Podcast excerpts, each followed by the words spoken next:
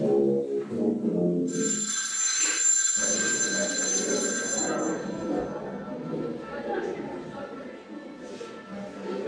дает буквально 2 секунды, чтобы вы постепенно сразу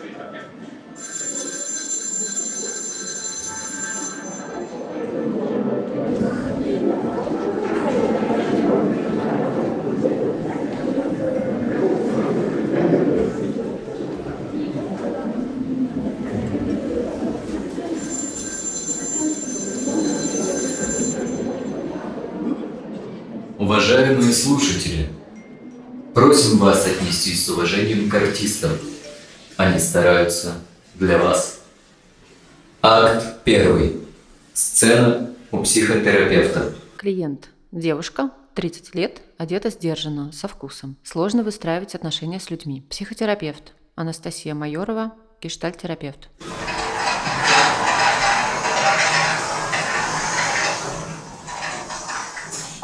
Здравствуйте. Как вы сегодня? Здравствуйте. Я сегодня была настроена поднять тему, которую мы еще не обсуждали. Уже даже как-то не уверена. Но это же совсем не ваша задача. И мне кажется, что вы откажетесь, и я с этим останусь один на один. Так. И я пока не понимаю, о чем речь, но могу вас заверить, что любую тему, которую вы здесь поднимете, я ни в коем случае не оставлю без внимания. Но мне также важно оставаться с вами честной, и если окажется, что данная тема выходит за рамки моих компетенций, я вам об этом скажу, и мы вместе подумаем, что делать с этим дальше, как с этим обходиться. Что думаете?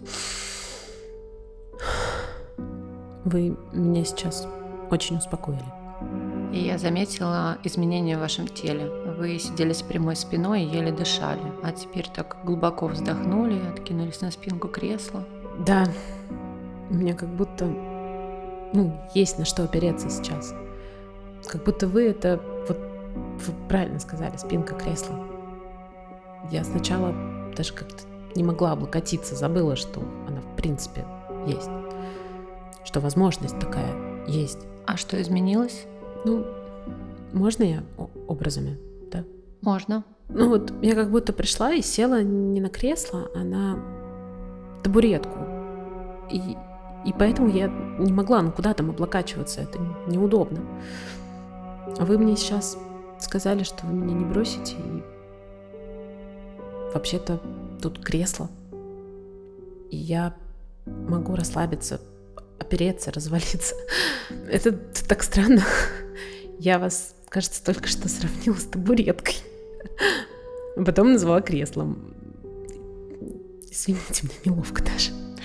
А мне нравится ваша метафора. Она для меня про то, что вам со мной комфортно и спокойно, что вы можете здесь проявляться своими разными частями. И это ведь важно для терапии, это про наш с вами контакт, поэтому мне тепло и приятно от вашего сравнения.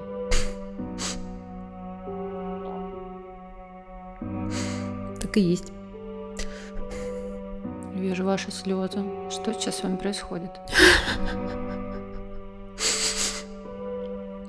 Знаете, это слезы радости и грусти одновременно, наверное. Я вот сейчас вот четко поняла, что в моем окружении нет ни одного человека, кроме вас, с которым я могу быть любой. То есть тут что угодно, делать и от меня не отвернуться. Один из этих моментов это, ну, реальная возможность поплакать.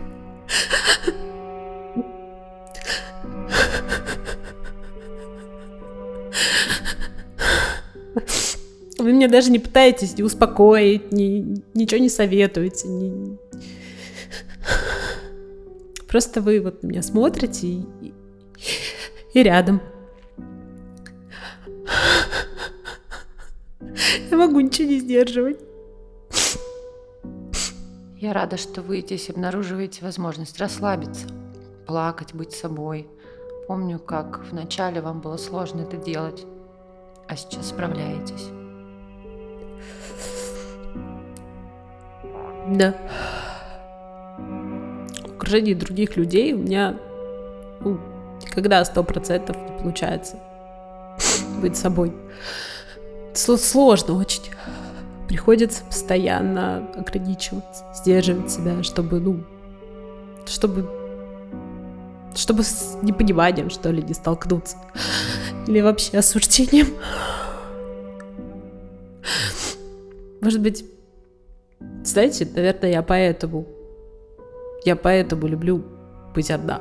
При этом я заметила еще одну интересную вещь, что вам удалось не остаться в фантазии, а, о которой вы говорили в начале, пойти в свой страх и проверить все-таки мою реакцию.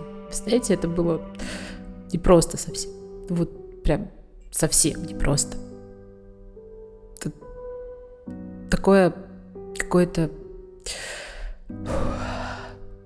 облегчение узнать, что то, что я себе надумала, что я думала, что вы меня не поймете, это ну, не подтвердилось.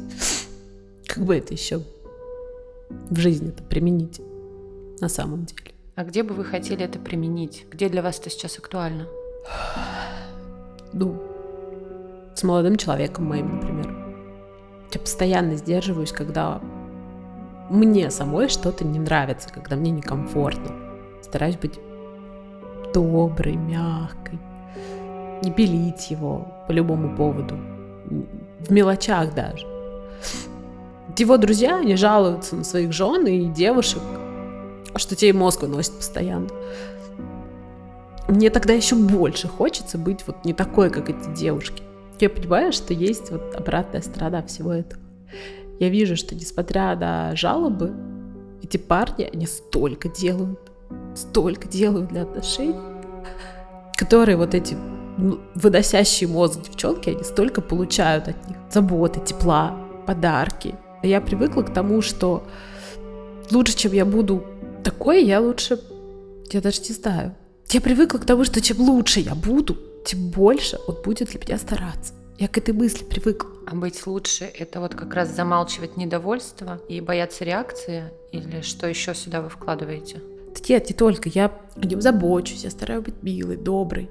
Я говорила уже, и даже когда у меня отвратительное настроение, я этого не показываю. Много вообще не прошу. Сама решаю свои там проблемы. Я, я стараюсь его этой ерундой не грузить. А получается вообще по-другому. То есть он для меня вообще ничего не делает. Я смотрю на эти пары, где мужчины восхищаются девушками, пылинки с них сдувают. У меня такая зависть берет. Я смотрю и вообще не понимаю, что со мной не так. Почему ко мне так не относятся? Воспринимает меня... Сейчас воспринимает меня как должное. Получается, что я просто удобная. Всегда под боком. Ну не, ну правда, зачем ради меня напрягаться, если я вот, вот здесь и никуда не денусь? Вы сейчас описываете схему, которой давно следуете. И похоже, что она не работает. Ну, то есть не приносит желаемых вами результатов. Но вы продолжаете ей руководствоваться. И вот э, я так думаю, а как считаете, есть ли еще какие-то причины, которые останавливают вас быть менее удобной, как вы выразились?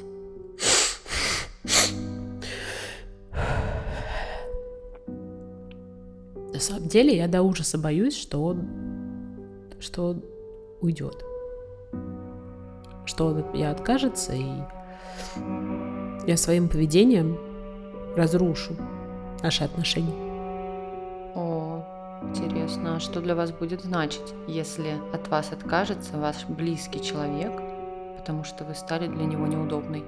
Если подумать, сейчас я понимаю, что это просто будет значить, что я потеряла время. На него потратил. Не такой уж близкий, как я все это время думала.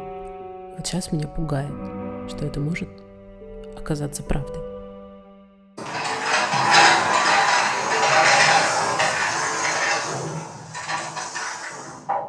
Акт второй. Анализ.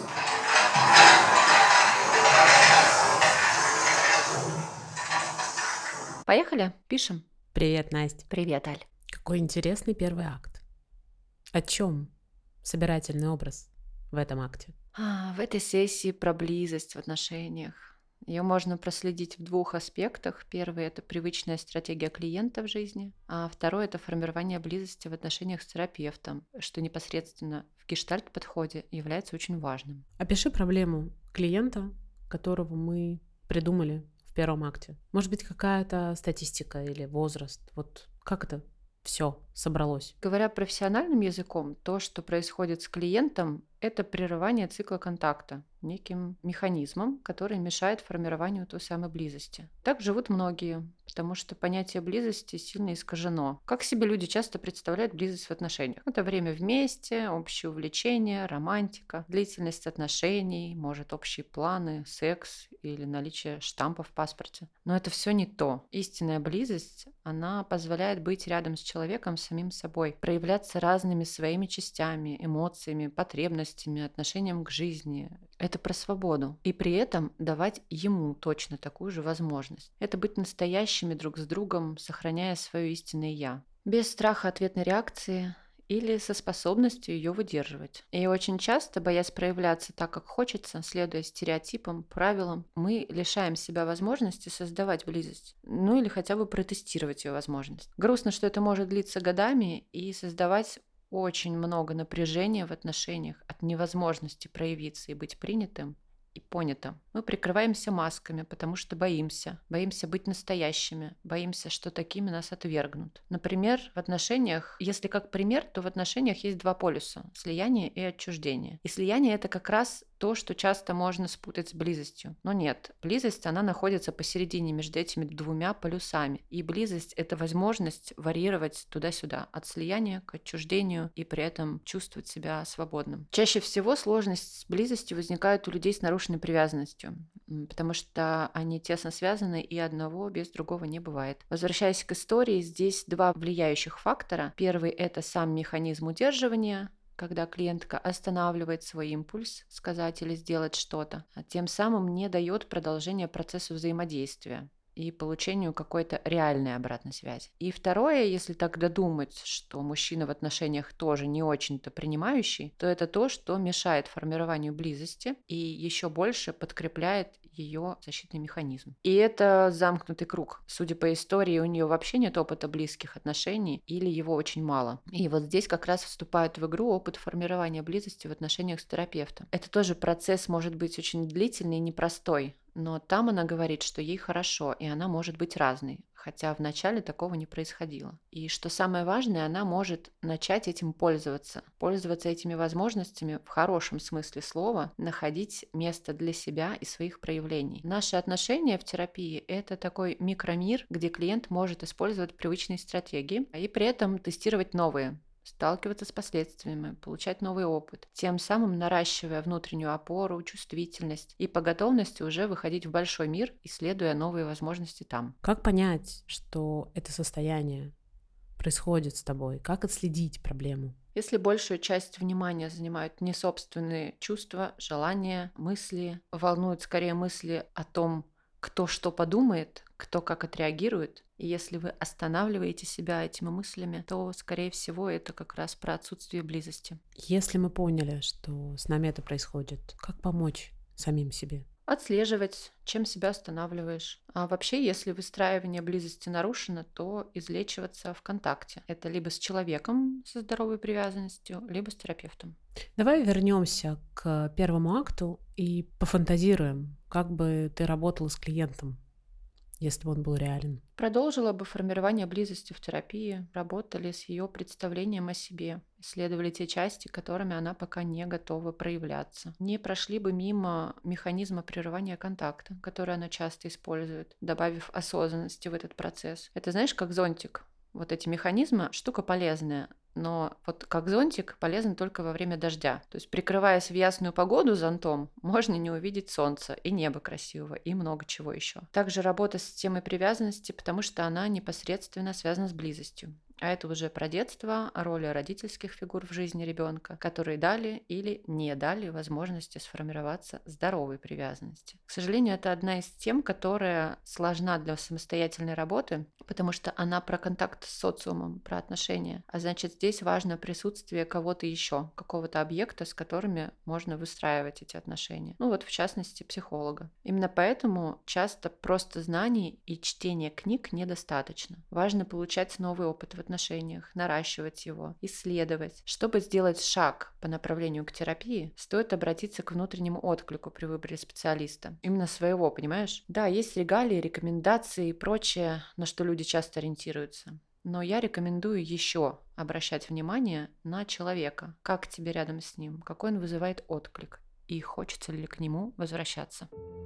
Над спектаклем работали актер театра Романа Виктюка Алексей Галкин, гештальт-терапевт Анастасия Майорова, саунд-дизайнер Игорь, просто Игорь, продюсерка Аля Миркина. Все, пока.